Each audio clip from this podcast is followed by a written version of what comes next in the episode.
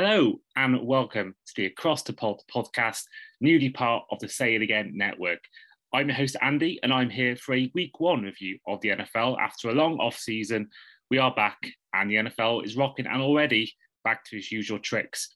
My week one guest is a returning guest you might have heard on our Minnesota Vikings season preview episode. I'm here with Lewis. How are you? Very well, thank you. It's great to jump back on with you again. Yeah, likewise. Good to have you back on. And I think especially good to have you on considering how the week one went, not only for yourself, but also for the league in general. Yeah, it was um, it was exciting all mm. round. I was already so hyped after the uh, early games. And then with the Vikings turning up how they did, it was, uh, it was a good day. Yeah, definitely. And um, let's get into that straight away, actually. So obviously the we will go on to the other games later on in the pod, but obviously you are a Vikings fan and the Vikings result in week one saw the Minnesota Vikings shock the Green Bay Packers twenty-three points to seventeen. Kirk Cousins had two hundred seventy-seven yards. The leading rusher was Dalvin Cook with ninety yards and the leading receiver was Justin Jefferson with one hundred eighty-four yards. On the other end of the spectrum, Aaron Rodgers had a disappointing day like he did last week. Um, he really struggled for me to get out there, and I think there was a big drop from Christian Watson, the rookie wide receiver, and there was a lot of um, mistakes made by the Packers team. So in terms of yourself, Lewis, as a Vikings fan, obviously your team's got a big win in your division as well. Um, how did you feel watching this game? Kevin O'Connell was swagging up and down the sideline. You know, it was amazing. The play calling, they just could not contain Jefferson at all. They didn't know where he was lining up, where he was going.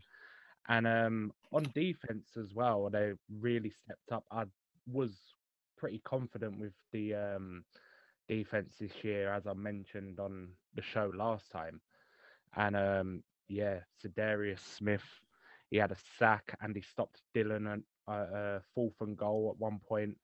And um, that obviously the Harrison Smith interception is something like um, Rodgers had scored thirty-eight touchdowns without a pick against um, divisional rivals until then. Um, they they all stepped up. Jordan Hicks was immense as well. Um, but yeah, Justin Jefferson stole the show. Like you said, one hundred eighty-four yards. I think he had one hundred fifty-eight in the first half alone. And Cousins was just solid as a rock. twenty-three out for thirty-two and two hundred seventy-seven yards. I think um, Rodgers probably badly missed the two tackles that was out. And obviously Devontae Adams would not have dropped that, what Watson did. Yeah, I think he had more yards in the Raiders game than the whole the wide receiver call did for Green Bay. So I think... What do you feel about the Packers now in terms of the N F C North? Because week one is the biggest overreaction week. A lot of results happen in week one, don't often reflect the rest of the season, whether that's down to teams not being quite fresh, if, especially if starters don't play in the preseason. Um, but is this a, how good of a sign is this for you that you can firstly compete with the Packers and beat them, but also in terms of getting out one up on them already for the rest of the year in terms of trying to win that division? In, in terms of winning the division, I still think it will be close. Because, um, you know, the Packers have started slow in the past when Jameis Winston threw for like five touchdowns or something. That was week one. And they didn't look up to scratch this week. But he'll figure it out. And they got the Bears next. And we've all seen what happens when Aaron Rodgers is angry. And the Bears aren't very good. So I think they'll win that one. But the, for Minnesota, they just got to keep... doing what they um, started, really. I think it was um, quite impressive, really one-sided as well. Greg Joseph making a, a personal best field goal after being immaculate in camp as well. So all things went well. Yeah, and I think it's definitely a good side to see. I mean, obviously we are only week one, so there's still a lot of time left. But, you know, you've got the Eagles and, Vi- and Lions in the next two games. The Eagles, whilst they scored a lot of points, they also conceded a lot of points in their game against the Lions. And then the Lions in week three, you would think is a almost a guaranteed win. So I think, you know, if, if they are the Bears, put up, we'll mention the Bears later on, but the Bears put up a good show defensively in their game on the weekend. I think they'll give the Packers definitely a, a shock. I still think they'll win that, the Packers, but I do think... that'll give you guys and Kevin O'Connell in his first ever game as a coach really big confidence going into the next time you play them I think it's January the first you play him next at Lambeau, so quite a long way away before you play him next. And I think I'm hoping for a neutral point of view that we will get uh, this division deciding game when it comes to that on New Year's Day. But but yeah, I think the Vikings, for me, they looked excellent. I don't think they put a lot a lot wrong. Obviously, you watched it more than myself. Was there any concerns in that game? Did anything worry you, or was it pretty much a perfect perfect performance? I mean, the the thing I was most dubious about um, in the off-season was the interior of the defensive line. And they didn't really do much wrong. Like, they sort of contained Dillon, and Jones didn't get hardly any work in the passing game or rushing. But they they didn't allow him to go ballistic or any massive break-off runs, like, for stupid yards. And I think they were quite solid. They need to build on it, though. Um, no, nah, it was not flawless, but it was very good display. Yeah, I agree. I didn't see a lot wrong with that performance. Um, of course, that was a game on at nine twenty-five U K time. The other nine twenty-five games saw the Arizona Cardinals get humiliated by the Kansas Chiefs forty-four twenty-one. The Chargers beat the Raiders twenty-four nineteen. And then the other shock result really was the Giants beating the, ten, the Tennessee Titans twenty-one twenty. So going back right at the start of the week was the Thursday night football game between Buffalo Bills and the Los Angeles Rams, which the Bills won thirty-one ten. It was a, definitely a poor performance from the reigning champions, um, but Josh Allen completely ran the show. He had the most passing yards, two hundred ninety-seven, the most rushing yards, fifty-six. But Cooper Cup did lead the way with the rushing yards, which ended up being one hundred fifty-seven coming his way. Matt Stafford struggled a lot, had one touchdown, three picks, um, was sacked seven times, um, had a two hundred forty yards, but only a twenty-three point six quarterback rating. Uh, rushing-wise, the Los Angeles Rams struggled with as well. Darrell Henderson had the most, was forty-seven, his longest run with eighteen yards. But yeah, Cooper Cup had one hundred twenty-eight and Diggs had one hundred twenty-two. So them two sort of stole the show offensively, as well as Josh Allen. Then defensively, you know, the leading sacker fell to uh, Jordan Phillips as well as um, Epenesa, with also Greg Rousseau and Basham getting in in the act. Obviously, that Aaron Donald got a sack as well, as well as Bobby Wagner for the Rams. But again, we mentioned week one being an over, over-exaggeration week, but does that give you any indication about the season going ahead? Because firstly, how good were the Bills? And secondly, was that a worry for the Rams, or was that just week one jitters? Josh Allen sent out a statement to the league, I think. Um, like you say, with Diggs having one hundred twenty-two yards, six less than Cup, yeah, but I think it was four less receptions. But he also supported Gabriel Davis as a wide receiver too for eighty-eight yards and a score, plus the bomb forty-seven-yard throw to set up for his own rushing touchdown. He it it was a masterclass. I said it on another pod last week on uh, Friday, and he, he was just fantastic. Bad night at the office for Jalen Ramsey probably helped. He just could not cover whoever he was trying to cover. Um, but the Bills D for me, they stepped up. Stafford had that elbow issue. Maybe that's lingering still, but I, possibly he missed Andrew Whitworth a lot as that big man in front. And um, yeah, the Bills D stepped up. Von Miller, I thought, was fantastic as well. But um, I'm not sure if it's um, something for the long term. I think it is more of a blip for the Rams. And that's as hard a start as you can get to the season as defending Super Bowl champions.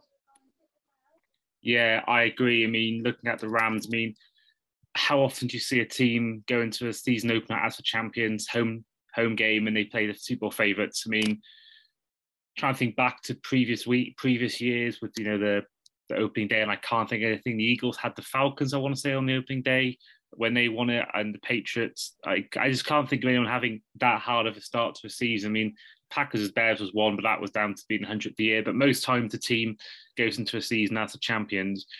It's very rare to even get a good team. So I think it's, um, I mean, the N F L schedule makers knew exactly what they were doing with that, with that sort of scheduling. And I think that um, the Rams haven't much easier. Looking at their next few games, of course, they face the Falcons next and then the Cardinals, and both of them let let um you know at least sixty, seventy points combined go against them in week one. So I think they'll end that week three, two and one, and I think then that'll give them confidence. I think, you know, I do think Allen Robinson will get more targets, because if he carries on performing like that or getting the amount of carries that he's getting, then I don't think he'll have much of a good season. But I think they will use him next week and the week after. And I think they're just up against a really good team. And I do think they'll play the Falcons next week. They'll get the win, a nice confidence boost, and then on to weeks three, four, five, et cetera. And they'll be back to the team we know. Yeah, absolutely. I mean, um, it, it's almost like Stafford was a one-trick pony. I mean, it's fantastic that he picked up where he left off with Cup. But they do need that second man to step up, because I think Higbee was their um, second target on Thursday, five tar- five receptions and like less than fifty yards, or maybe just over fifty yards. But they do need that, you know, Odell Beckham Junior or Robert Woods before he got hurt last year. They need that second player to sort of step up and say, right, let's play. And Allen Robinson's got the tools to do it, but, you know, a new offense and things like that. But I think he'll come good. Yeah, I mean, you have to think he would, because apart from last year, he's had many, many good seasons with Chicago, playing under some pretty average quarterbacks. So I think now he's got a good quarterback and obviously a great coach as well, not just a great quarterback. I do think that he will surely at some point get it right. So I think we will we will wait and see on that one. Um, in terms of the rest of the games, heading on back to Sunday, the six p.m. slot, Uh, the Falcons blew another lead as they lost twenty-seven twenty-six to the New Orleans Saints. The Bears, we mentioned before, they got a shock win in a rainy environment, the nineteen ten win over the San Francisco forty-niners at Soldier Field. The Detroit Lions, we saw them last season fight back, and they did the same thing again. They fought back but couldn't quite get the win as they lost thirty-eight thirty-five to the Philadelphia Eagles. The Dolphins beat the Patriots twenty-seven, and the Baltimore Ravens beat the Jets twenty-four nine. And the Jacksonville Jaguars beat the Washington, sorry, lost to the Washington Commanders twenty-eight twenty-two. Um, and then the other one was a bit of a shock result, was a, was a tie, the first tie of the year, as the Indianapolis Colts and the Houston Texans uh, were level at twenty apiece. And now the last two games we want to focus on in that slot, first of all, is the Pittsburgh Steelers against the Cincinnati Bengals. I mean, the Pittsburgh Steelers won this game by twenty-three to twenty in overtime. But this was a game for me that was absolutely crazy. I mean, had the Pittsburgh Steelers led this game for a long time, I want to say it was twenty-seven at one point to the Steelers, and the Bengals got it back with a very impressive touchdown from Jamar Chase right at the end. But then the field goal from Evan, sorry, the extra point from Evan McPherson was blocked by Minkah Fitzpatrick, and then that led the game to overtime. I believe both teams missed a field goal before then. Chris Boswell got the winning kick right at the end. How crazy was that, Lewis? I mean, also, I'm guessing you were watching on Red Zone because the Vikings weren't playing at that point. When you were watching this game, just how nuts was it? Yeah, so I, I missed the um, most of the overtime period, um, but it was absolutely back and forward, back and forward. The Steelers, I think it was their first seventeen points come from forcing a turnover, mm. getting the ball back. Obviously, they had the pick six, uh, Minkah, but Joe Burrow turned the ball over five times. You would not think that is someone that has just led his team to the Super Bowl. Him and Matt Stafford both had games like to be forgotten. He did bring it back a bit um, in the second half, but um, the Steelers' D was great. They were fantastic. You obviously had T J Watt before he got hurt. Alex Highsmith stepped up massively. The pass rush, they did not give Joe Burrow a second. And um, yeah, like the Minkah pick six, Money Mac, a bit of a rough night with kicking. Obviously, the blocked extra point, and I think it was a twenty-nine-yard field goal. We missed their bread and butter. But I have read it was a different um, long snapper than who he had last year when he was incredible. So, yeah, but what a crazy match. It really was. I mean, for me, it was a shock to see because, first of all, you know, the biggest takeaway from that Super Bowl loss was the fact they needed to upgrade their offensive line, the Bengals, and they did that. They got La'el Collins, they got, um, I think it was Ted Karras or Alex Kappa, one or two, maybe both, um, and they upgraded that position, but yet they didn't actually look any better. I think he got sacked seven times, obviously through four interceptions. Um, yeah, I think that is a worry for me, because I know it's week one. And I did say it's no exaggeration week, but to be sacked that many times just after they had the same thing against the Rams, I think it's a worry. And I think that they're lucky now that T J Watt may be out for a few weeks, because I think the Steelers look very good. And I think that they may have been a contender for me for the division, but now they've had that injury, which might be for the season, if not four to six weeks. I do think that they'll probably have a difficult season. I mean, Mitch Trubisky threw one hundred ninety-four yards, one touchdown, zero picks. So he was very solid and looked to me very solid, um, which is a complete contrast to Burrow, who still led the league, the game with almost double Trubisky's yards. So um, for me, absolutely crazy. I mean, to the Mitch Trubisky and the Steelers, I mean, I thought he looked really comfortable. I thought he looked like he knew what he's doing. He, obviously, we all said before the offseason, before the season started, that he may well be better. I thought he'd be better because of the Mike Tomlin factor, and it's proved it in week one. Whilst not outstanding, solid and did the job. Um, but is to what is the injury to Watt now a huge worry for you in terms of the rest of the season for the Steelers? I mean, it's hard not to worry about it. He's arguably the best defensive player in the league. Um. That defense runs through him, similar to the Rams with Aaron Donald. He's the main guy on that defense. Alex Highsmith had a great game. Will he be able to produce the same quality with T J Watt the other without, without T J Watt the other side? Who knows? You know, um, it's a worry, but the offense was good. Trubisky's obviously still getting up to speed a little bit as well, maybe, but he was solid enough. Um, they utilised Chase Claypool in a sort of Debo Samuel role. He had a few rushes. He did at the back end of last season as well. Um, I think they, they did. They looked good. If T J Watt weren't hurt, you'd think, hang on a minute. Are the Steelers the team to watch in that division? But it's a, it's a massive blow. Yeah, it's huge. I mean... I think, you know, the, the way that team's been over the years and that defensive identity they've had, I I still think without him, you know, they've got Brian Flores and now is there one of their coaches, and I do think they'll still be good, but I think that missing edge, that missing factor they'll be having without what that true X factor they've got on their team that has now gone, I do think that will be a massive, massive problem for them. And also the fact that, you know, they, what's they, um, obviously got four interceptions and sacked him, and only just lost, really. You think most teams would punish that. You'd think most good teams. I think that's a worry for both teams, the fact that they Steelers couldn't get the job done despite sacking him seven times and intercepting four times. But also, um, you know, the Bengals, fair play to them, they got back. But against a good team, that game would have been over in the first half, really. So I think there's a worry for both teams for me. I still think they'll both have winning seasons at the end of it. If not, at least one of them will. Um, but for me, that game is a big worry. I think that was really a loss for both teams, if I'm honest. Neither team really covered themselves in, in absolute glory in that game. Um, but the other game that was on at six p.m. was the Baker Mayfield derby, as the Cleveland Browns took on the Carolina Panthers. Friend of the show, Paul Brown, was actually at this game in Carolina, uh, which saw the Cleveland Browns win the game with a last-minute field goal.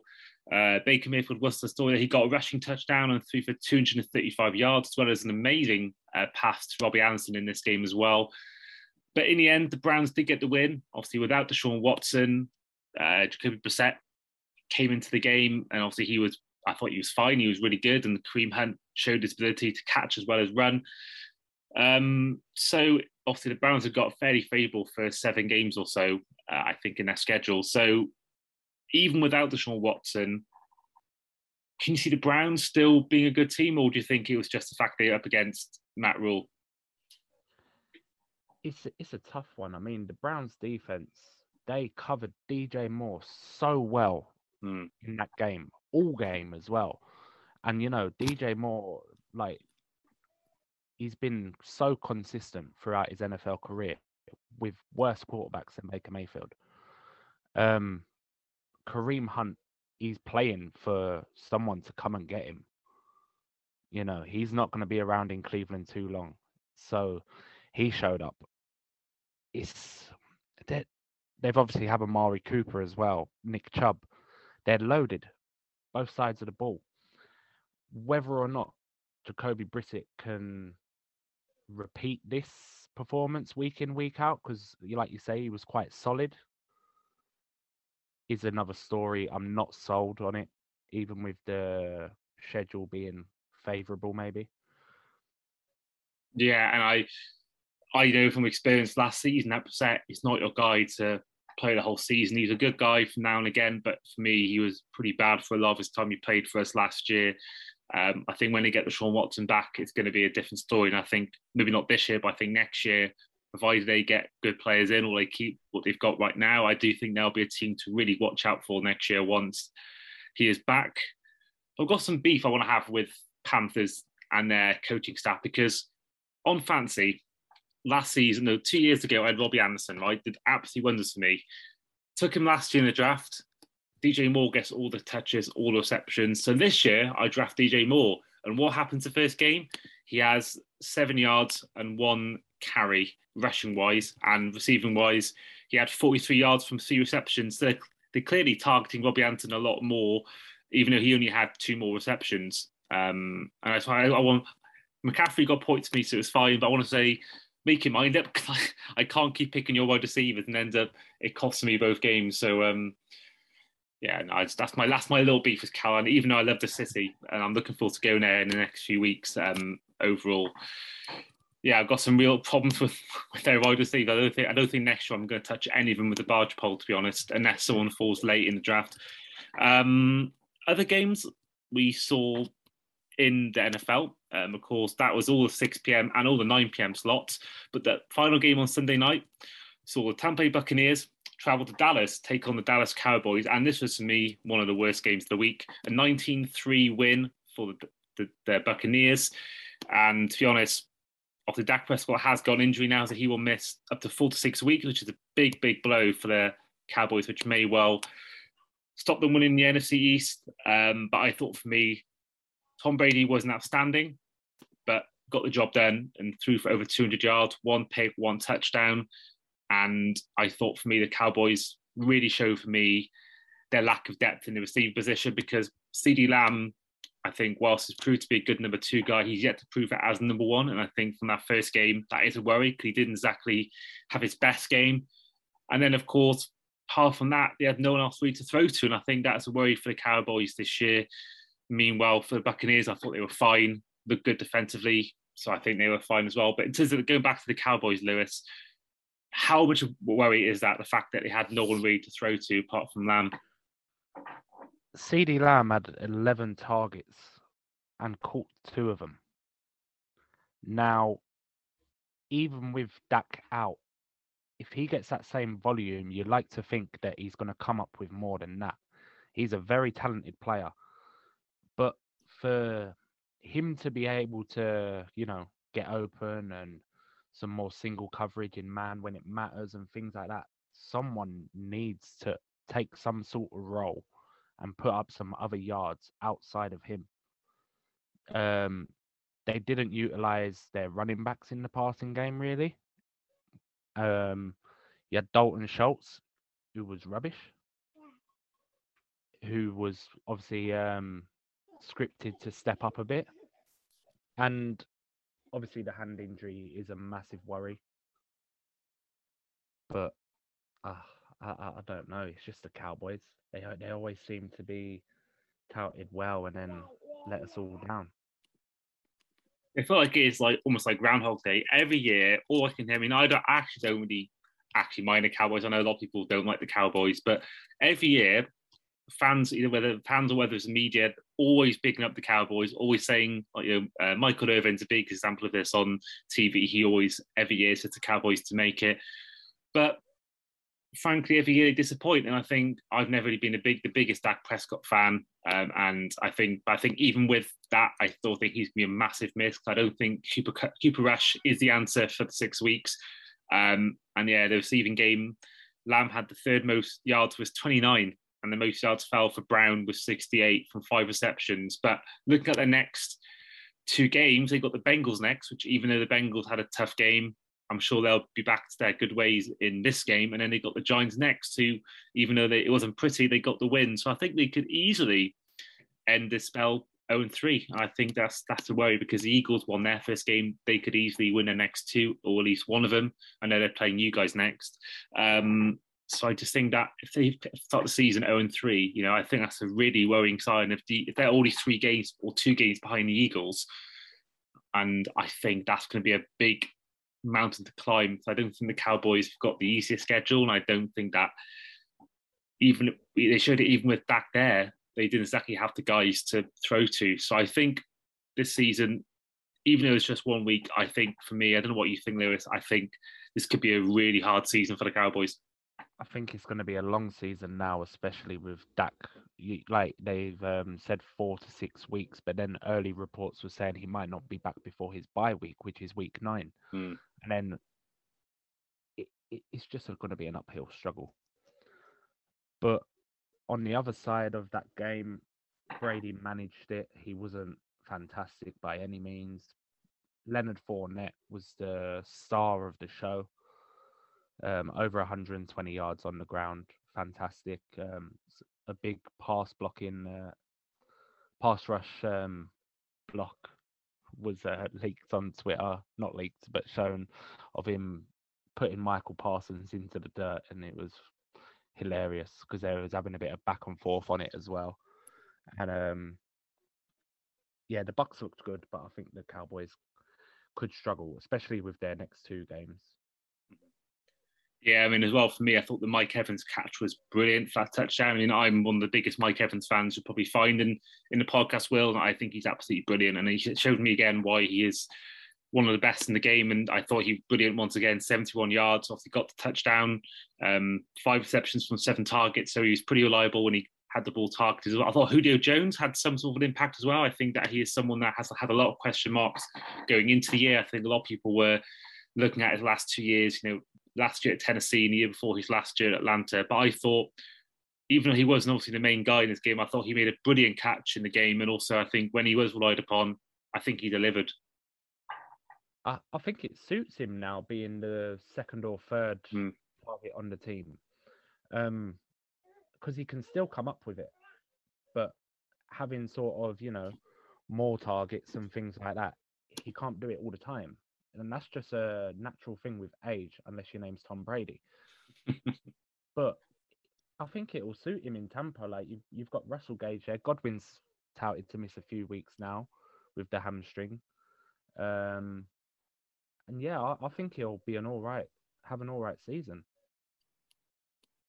Yeah, I agree as well. The fact that I like Matt Ryan, I like Tannehill, but neither of them are Tom Brady. And I think now he's got, he's playing, for for me, the best quarterback of all time in a very limited role. I think that will suit him down to the ground. And I think that, yeah, if, as you said, with Godwin out, with no Brown or Gronk anymore, you know, I think he'll probably be the third, at most second choice, if not third choice receiver, or maybe even fourth choice. But I think he'll have to do a really good job, I think, coming in for the, even for the big plays or the big sort of moments. He'll be definitely ready for that because he's experienced it, being a Super Bowl, had a, one of the best catches that we've never really talked about because they lost the game and that, that lead obviously got destroyed against the Patriots. But I think, yeah, I think he's primed for a really good year.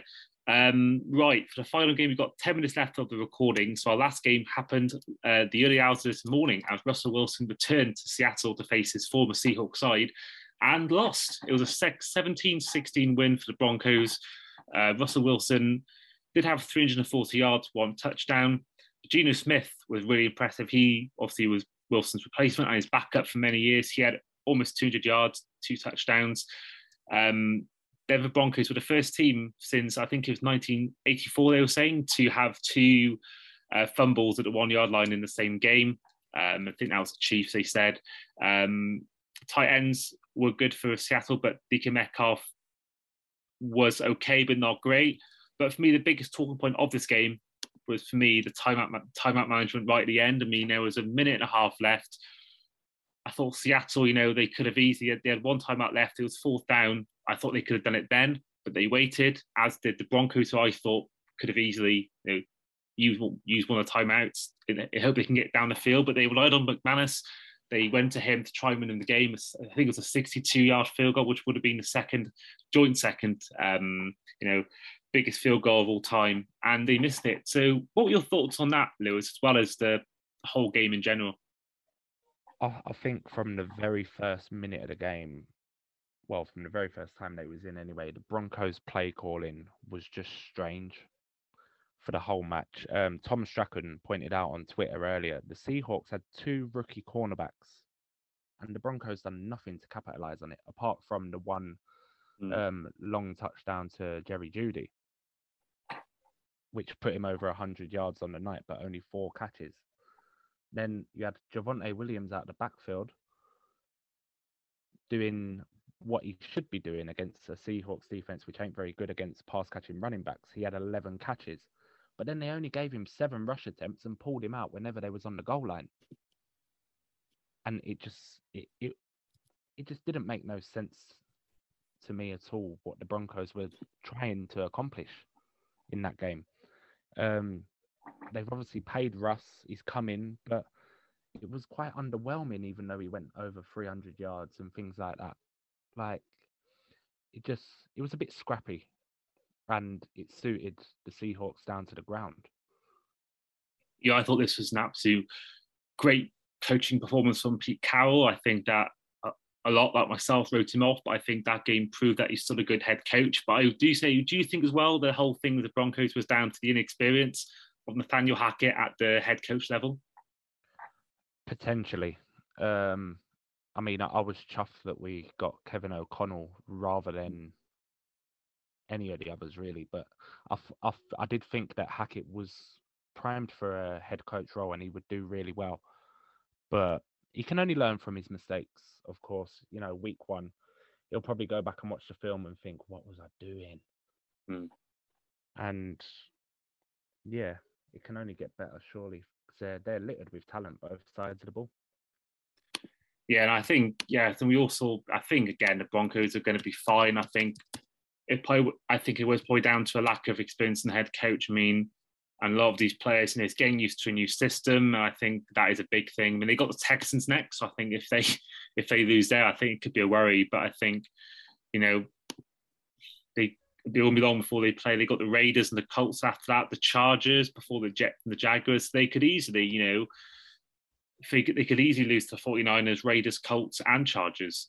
Um, so I do think that there's a worry for them there, because this was, on paper, one of their most winnable games. I think everyone before the season was, you know, sort of thinking the Seahawks would win only a handful of games, and I think the Seahawks have shocked everyone by winning this game. And I do think that they need to start winning quickly, otherwise they'll be that division's so tight and so competitive. You you feel it's going to be. I think they can't really afford to be three, four games behind the rest when it comes to week seven or eight. So I think Russell Wilson knows what he's doing. I think he'll get him back to winning ways. But I think this is why I picked no A F C team to make it who hasn't got a new head coach, because I do think that will take teams time to adjust, and I think that will be a worry for them this season.